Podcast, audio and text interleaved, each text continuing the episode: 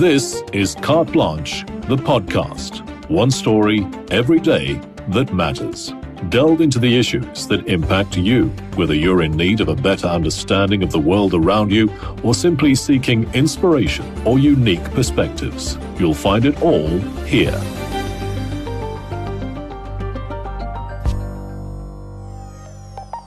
We've lost count of the number of times we've said, if it sounds too good to be true, then it probably is. But as criminal syndicates become increasingly sophisticated, it's often hard to spot the red flags. And that's especially true of people desperate to improve their lives. So much so that even if they spot those red flags, they often tend to ignore them. If you can invest five hundred thousand, you will have one point seven million rand. Within two weeks. Two weeks? Two weeks. This offer was made to pensioner Anna Paula Vegas late last year. It set in motion an extraordinary sequence of intimidation, manipulation, and verbal abuse by a ruthless online syndicate hell-bent on emptying her bank account. And our investigation of this heartless crime would eventually lead us to a member of the syndicate. A rare face-to-face encounter in a usually faceless scam. Anna's ordeal began with a series of unusual WhatsApp messages. While reading them, a mysterious website for a crypto investment company called Falcon Exchange appeared, promising massive investment returns. Anna was enticed, filling in an online form asking for her contact details. At around midnight, her phone rang. A man calling himself Kelvin, claiming to be the C E O of Falcon Exchange, said he could make Anna a very rich woman. Didn't it sound suspicious? It did sound suspicious, and I, I questioned. I said, oh, we, we spoke. We spoke on the phone uh, for over an hour, uh, longer than an hour, and... Uh, You know, I actually thought that Kelvin was an honest person. But far from honest, Kelvin was a smooth-talking swindler and Anna the ideal target. Elderly, not tech-savvy, and because of a debilitating condition, vulnerable too. I was diagnosed with multiple sclerosis and I went on disability pension. The condition not only impacts her physically, but also affects her cognitive abilities. I don't remember very well, and sometimes, you know, my words that I want to get out uh, don't normally come out as easy as I want. At the time of Kelvin's call, Anna had just sold a modest property. It was her nest egg to cover ever-increasing medical bills. Small wonder Kelvin's late-night promises of huge and almost immediate returns sounded so enticing. Anna transferred seventy-one thousand rands. seventy-one thousand invested? That's right. But that would not end Anna's ordeal. The fraudsters, with Kelvin at the helm, came back for more. It was like a circling of sharks, and eventually Anna got help from two intrepid attorneys, Gabriela Narotsky and Michaela Maho, who combed through the evidence. Shortly after her first payment, Anna had received a screenshot of a crypto wallet in her name. It was cleverly designed to make her believe she was onto something big. On the left-hand corner, there was a mining deposit of seventy-one thousand, and there was profits which showed that she had one million ten thousand rand. An incredible return within a single day. We asked Peter Fryer, a digital forensics expert, to look into the company. His verdict, no such company has ever existed. It is nothing more than an anonymous facade, and it's impossible to trace the website's owners. What we did manage to determine is that uh, the website is using a virtual address based in Iceland. I do believe that the, the scammers involved in this particular scam are an international crime syndicate um, working outside of the borders of South Africa. So the screenshot Anna received was fake. No real wallet and no real profits. Everything was a lie. Anna was the latest in a long line of phishing scam casualties. According to the cybersecurity provider Surfshark, South Africa ranked sixth on a list of global cybercrime victims. and phishing, how the banks classified Anna's case, continues to be the most common. Most victims are sixty or older. And in Anna's case, the fraudsters clearly knew they'd stumbled upon the ideal victim.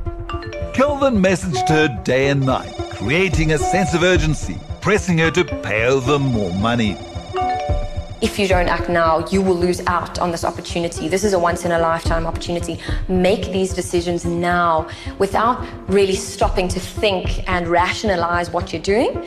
I've reams of correspondence here um, where they were messaging her at um, you know, almost one in the morning saying, why are you asleep? Wake up, wake up, make this transaction, make a payment now, now's the time. Um, and that really, I think, uh, reels the victim in and, and make, makes them make decisions that I don't think they would necessarily normally do.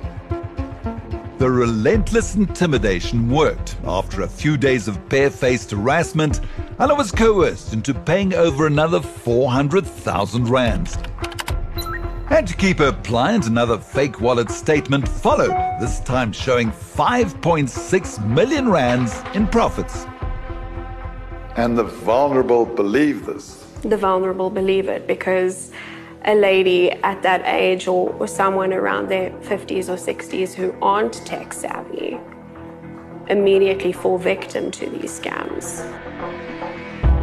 Then when Anna tried withdrawing some of the alleged profits, the scammers first demanded sixty-five thousand rands for all manner of fake charges, including lost login details and a so-called signal fee. By now, Anna had already paid more than five hundred thousand rands to the scammers, without a single payout in return. Finally realizing she'd been scammed, she went to the police and Standard Bank and approached Gabriela and Michaela for help. With the assistance of all the banks involved, several suspect accounts were frozen, and the lawyers painstakingly pieced together the money trail. Monies were paid from Anna's Standard Bank account and went into another Standard Bank account, and then that money moved to Capitec, to F N B, and then from F N B to Time Bank, to Capitec, to Standard Bank. It just continually would move until such point that you just can't track it anymore, or the monies have just been withdrawn. Fryer says this is how syndicates launder money. They often have dozens of accounts, all in other people's names. It, it's very common. It's typically a scenario that you'd refer to as an e-mule, where an individual has been paid to open a legitimate bank account using their own FICA uh, documentation. And then once that bank account's been opened, they hand over the bank card um, with its PIN um, to the uh, syndicate members. This enables them to quickly move illicit funds around and to withdraw cash at A T Ms. To their surprise, Gabriela and Michaela found that not all the fraudulent accounts had been emptied. They then filed an urgent application in the Gauteng North High Court to freeze the various accounts and have what was left of them repaid to Missus Vegas. They were able to recover a little over one hundred thousand rands. But who are these heartless scammers? When we looked at her WhatsApp records and the various bank accounts used to siphon off the money, we identified at least five role players who are part of the scam. All five of these mystery individuals had contacted Anna at some stage, and we had their numbers. We tried calling them, but unsurprisingly, four of them had been disconnected.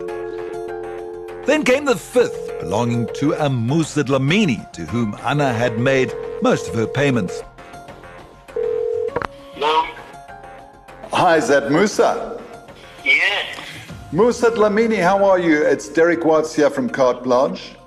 Uh, we'd like to talk about your involvement in an alleged scam involving Anna Vegas. No problem, no problem, no problem. We arranged a meeting. Well, thanks for coming all the way from Lens to speak to us. Oh, thank you. I want my name to be cleared. I'm not a criminal. Far from a cybercrime linchpin, Musa claimed to be another of the syndicate's unsuspecting victims. His only crime, believing in something too good to be true. I was trying to look for something to generate more income for myself, to help myself and help my family. So I went on Facebook, went on Instagram, typing in the search, how to make online money. I got recruited by these Falcon people and like, listen, you, we just need your services. What were your services? They'll send money through my account and I will just disperse the money. That is the key. They wanted to use your account. Yes. What would you get in return? I will get a percentage. According to Musa, he only discovered his role in the scam when his bank account was frozen after Anna reported the fraud. Did you know that Missus Vegas was elderly and uh, needed money to pay medical bills? No, I had no idea. I'm not, I was not permitted to know the details of the clients. Musa claims he never received a cent of what he was promised and that the people who recruited him have now vanished. With one scammer's identity known, we approached the police for an update on Anna's case. Their only comment was to confirm that the investigation was still ongoing. While acknowledging that she was fortunate to get even some of her money back, the saga has left Anna devastated both emotionally and financially. Really, you've lost half a million? That's right. How's that affected you? Affected me very badly. I'm living out of my uh, old age uh, pension, that's all.